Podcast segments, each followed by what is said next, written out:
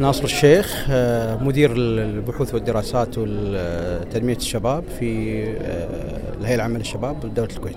طيب يعني لو تحدثنا عن مشاركتك في هذا المنتدى منتدى الشباب. آه، إحنا يعني كوفد دولة الكويت في المنتدى سعيدين بالمشاركة وهي فرصة لنا للتعرف على تجارب الدول الأخرى من خلال المناقشات اللي قاعد تصير داخل لجان المنتدى. كذلك إن شاء الله راح نتكلم عن إحنا شو الفترة الفترة اللي طافت تنمية الشباب بالكويت وشلون نقدر نوصل للعالم. الكويت شنو قاعد يصير فيها؟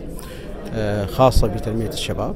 وفرصة لنا سعيدة أن تكون عندنا الفرصة هذه أن إحنا نقدم للعالم الدور اللي قاعد تلعبه الكويت في تنمية الشباب الكويتي. طيب أهم النقاط التي تناولها أو سيتناولها خطابكم في هذا المنتدى؟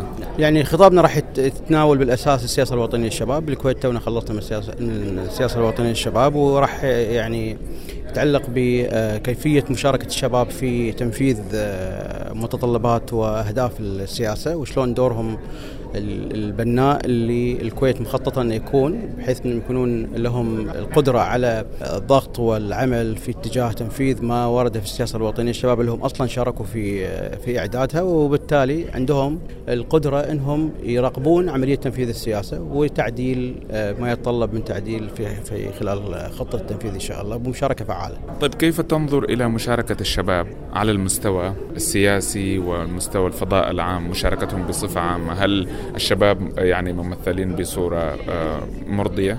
أعتقد إن الكويت يعني في لدرجة لدرجة معقولة في مشاركة سياسية للشباب والحمد لله عندنا في مجلس الأمة مثلا أكثر من نائب يمثل الشباب في الوزارة كذلك وفي أخيرا في المجلس على التخطيط تم تعيين بعض الشباب كأعضاء في المجلس على التخطيط لذلك الشباب ممثلين على المستوى السياسي داخل داخل الدولة وفي بعض المواقع سواء داخل أو خارج الكويت الحمد لله الشباب ممثل والكويت حريصة أنها تدعم شبابها وأن تحطهم في أفضل الأماكن اللي تاهلهم وتمكنهم أنهم يكونون قدوة لغيرهم من الشباب حول العالم.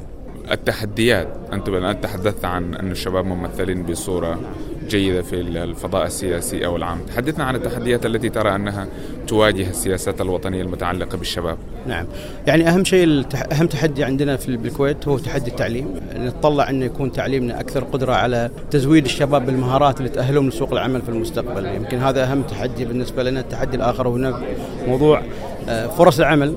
وشلون نقدر نخلي الشباب عندهم فرص العمل المناسبة لهم بحيث نتعيشهم الحياة الكريمة وتمكنهم أكثر أصلا تمكنهم من ممارسة حياتهم بشكل طبيعي وبشكل أكثر فاعلية. يعني عندنا الكويت قاعد تحاول تتعامل مع هذه التحديات من خلال بعض المشاريع.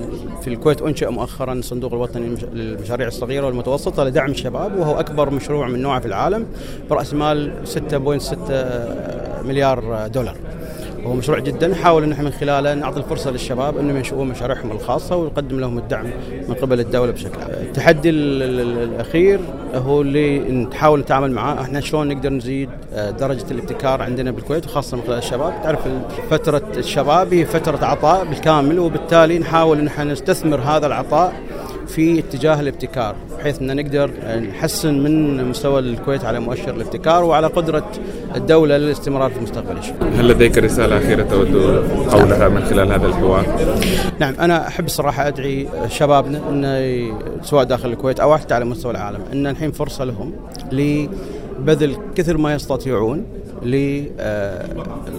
للتقدم والازدهار من خلال تعلم مهارات مختلفة وزيادة مشاركتهم في المجال الاجتماعي أكثر والمجال السياسي أيضا كذلك حتى يكون لهم قدرة على التحكم في مصير حياتهم المستقبلية وكذلك دولهم ومجتمعاتهم.